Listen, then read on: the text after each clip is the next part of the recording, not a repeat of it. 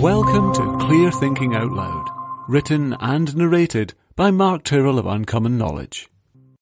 Hi, I'm Mark Tyrrell of Uncommon Knowledge and welcome to Why There's No Need to Relive the Trauma All Over Again, which PTSD treatments can make things worse and why.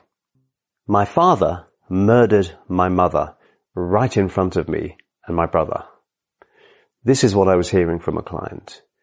Then she said the police came and took my dad away and eventually he was put in a secure psychiatric hospital. After that, me and John, who was her brother, went to live with our grandparents and that's when the real trouble started. June related all these awful memories from her remote past without any noticeable sign of being upset by them. Her voice was calm and she was just telling me the facts. So I said, do you get flashbacks to the murder? And do you get nightmares which seem to relate to that time? And she said, no, I don't. I know it seems really weird, but I really feel like I came to terms with all that a long time ago. So June was 48 years old when she came to see me, and she'd never talked about her past and had never had any therapy except for some psychoanalytical stuff, as she put it. Uh, and she described that as being worse than useless. So I said, well, what do you mean, June? When you said that the real trouble started when you went to live with your grandparents. Well, and, and, and she told me that they, they used to beat her. They used to beat us, she said. They beat me and John for anything that we did. And I think they really enjoyed beating us. They were sadists. But that wasn't the worst of it. When talking makes things worse. And I was really watching June's face as she was talking and I saw it happen. An invisible, sharp wind whipped across, for the merest moment, the otherwise placid surface of a glass-like, calm lake. The burning flicker of pure fear, brief but unmistakable, and it reached her eyes, her mouth, and each and every muscle of her face, and I was quite startled by that sudden spike of fear that I could see so clearly. And she said, when I was 12, my uncle also came to live with us. That's when, and then she paused, and now she seemed to be struggling to find words. And I felt it was important she didn't tell me too much, too soon, but gradually she revealed the bare facts. Her uncle had been a car mechanic and worked on cars in a field at the back of the house that the grandparents owned. And he would wake her up at night, throughout the night sometimes, drag her down into his makeshift mechanic garage and brutally rape her. And he did this hundreds of times. And this went on till she was 18, when at last she fled this twisted travesty of a family, never to return. And the uncle had never been arrested. June told me she didn't care what had happened to him. She just wanted to feel safe again. And now, 30 years later, she was working two jobs in a, in a relationship she didn't feel was right for her, running for two hours a day to get rid of the anxiety, she put it, waking up every few hours through the night, often with a scream on her lips, because she used to be woken up by the uncle. On top of all that, even just the smell of engine oil would bring on a terrifying flashback of being raped. She said, I don't drive or go anywhere near cars if I can avoid it, because of the association to the uncle who'd been a mechanic. June needed help, clearly, and I knew how to help her, and I fully intended to help her. But suppose June had not come to see me, suppose she'd gone elsewhere, what kind of help could she have expected to get? Back into hell. It's long been recognized that people who've been through very traumatic experiences often need help if they're to fully recover. A long established approach is to get victims to uh, relive their trauma, either by talking it through or even more cruelly, being hypnotically uh, encouraged to relive it as it happened. So what's wrong with this? Everything. Talking about the trauma, even just trying to put what happened into words, can actually worsen a victim's trauma by reactivating it in the brain and embedding it deeper. Dr. Noreen Tehrani, an occupational health and counseling psychologist specializing in post-traumatic stress, explains what happens. And she says if a trauma victim is debriefed in a state of high emotion, The process can increase the arousal to the point of overload, trapping the sensory impressions in the amygdala. See reference 1 below the video. This is why so-called critical incident debriefing, where disaster survivors are encouraged to talk it out, can itself be a disaster. See reference 2. For the 25% of people, see reference 3, who remain severely traumatized after an event. Getting people to relive their trauma as it happened is not therapy. If reliving a trauma could heal PTSD, the first real flashback would heal them. See reference 4.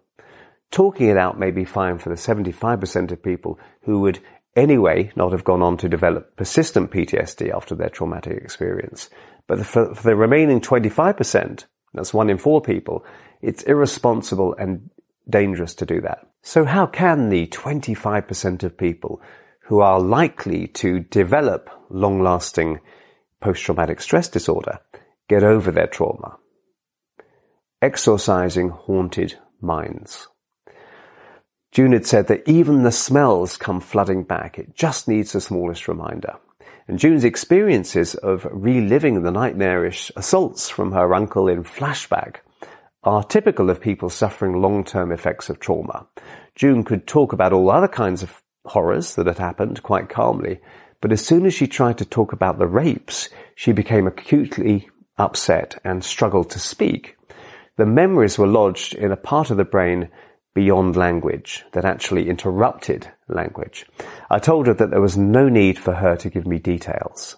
It was bad enough that she had had to live through these experiences the first time round. She didn't need to re- relive them. So the beauty of the rewind technique, the approach I use to help her, is that it's completely non-voyeuristic. The therapist doesn't need to know in detail what the trauma was like, or even what the trauma was. But what is trauma anyway? How your memories are made. So in the normal course of events, memories are laid down as an immediate Im- impression in the brain and then organized in a coherent way in the hippocampus and finally stored in the neocortex in long-term memory. And this process makes a remembered event a narrative memory, something you can talk about and put a story around, something that feels past and eventually fades with time.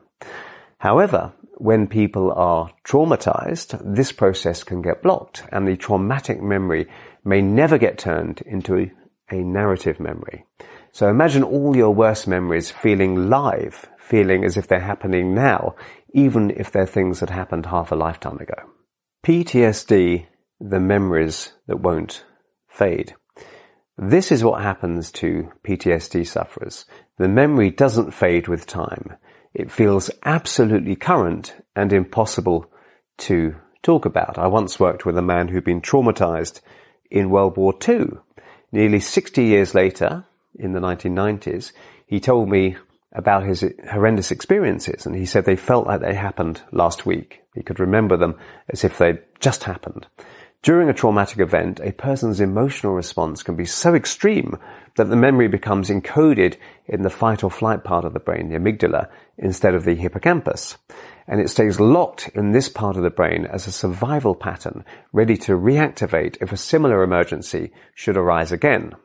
And useful though it obviously is, this is quite a sloppy process and the fear pattern can be reactivated by quite incidental elements from the original trauma. For example, a man who was mugged by someone in a red jacket feels awful fear at the sight of red clothing. A war veteran reacts with terror to the sound of fireworks. This is what the brain is trying to keep them safe, but causing its own problems. So for June, the mere smell of engine oil would reactivate the memory of being raped by her mechanic uncle, setting off terrifying flashbacks.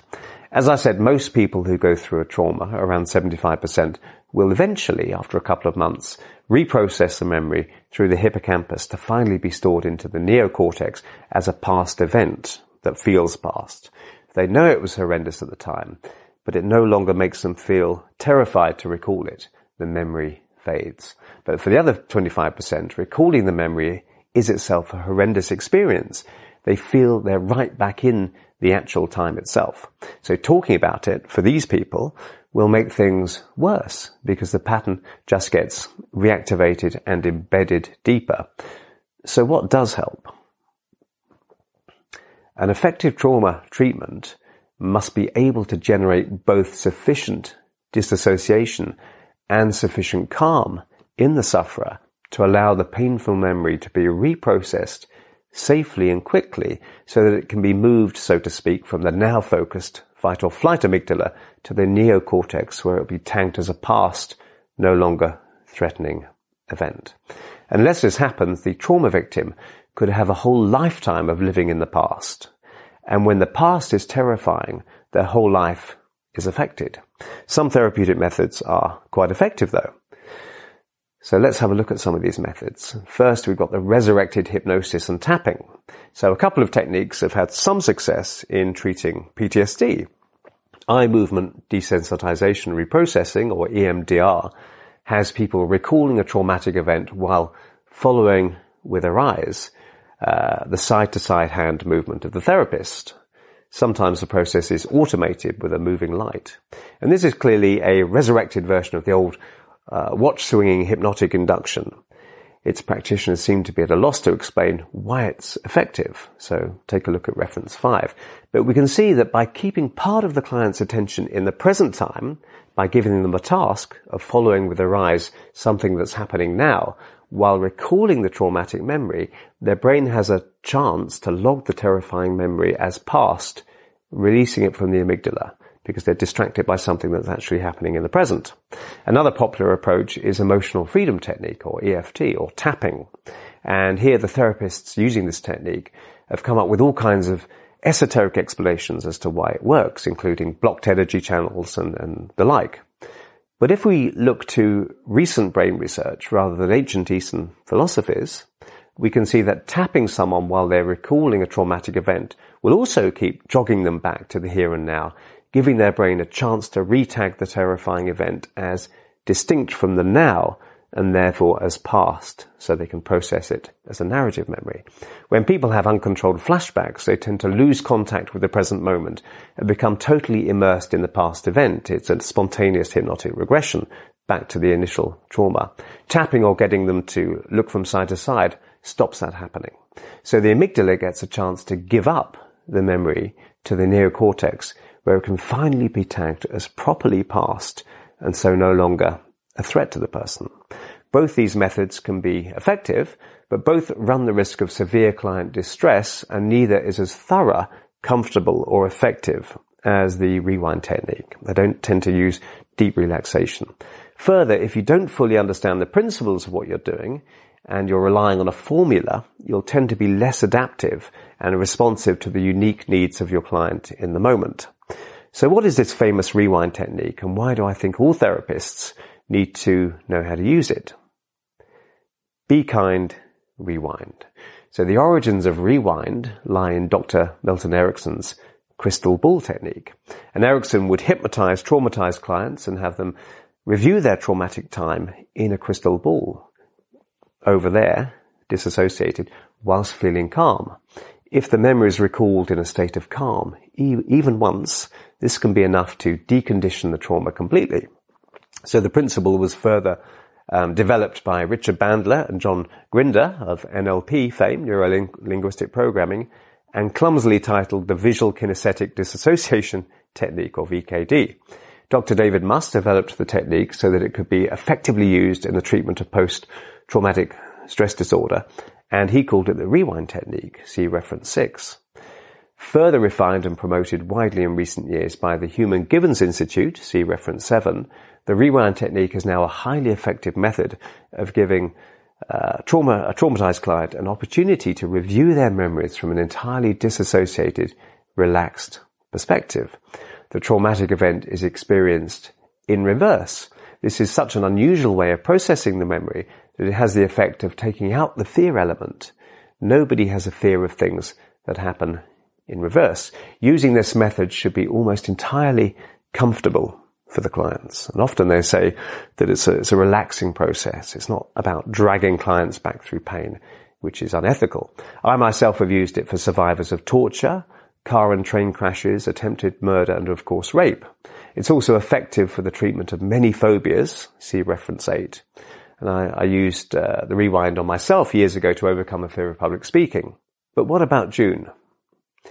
Well, I think it's easy to think when you hear June's story, oh, how awful for her. Of course, you know, that's what we think. But try to imagine the reality for a moment of being terrorized day and night by your own mind for years, for decades.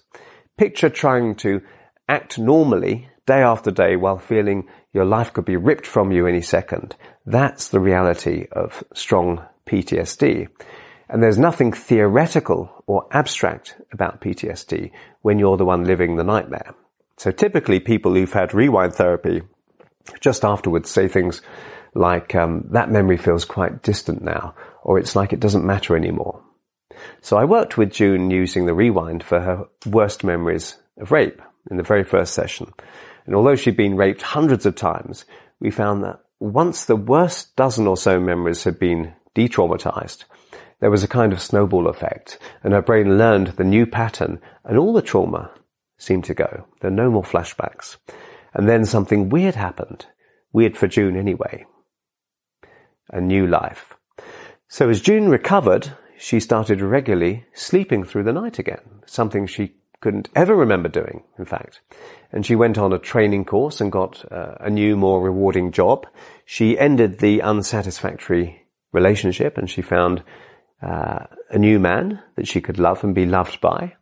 The flashbacks stopped completely. So when she smelt engine oil or saw cars or was around a garage, there was nothing. It was fine. And as her body started to free itself of the excess stress, she started to look younger, in fact. And I'm here to be alive, not just survive, she told me one day. And she's such a decent, brave, kind person. It was an honor to help her. And near the end of our sessions, she made an announcement. And this was an absolutely amazing turn of events, confronting demons. She told me there's going to be a family wedding and my uncle is going to be there and I want to go. That really surprised me. But even though he's nearly 80 now, I still feel that somehow he might have power over me, she said, and that it could all happen again somehow. So this would be a real test.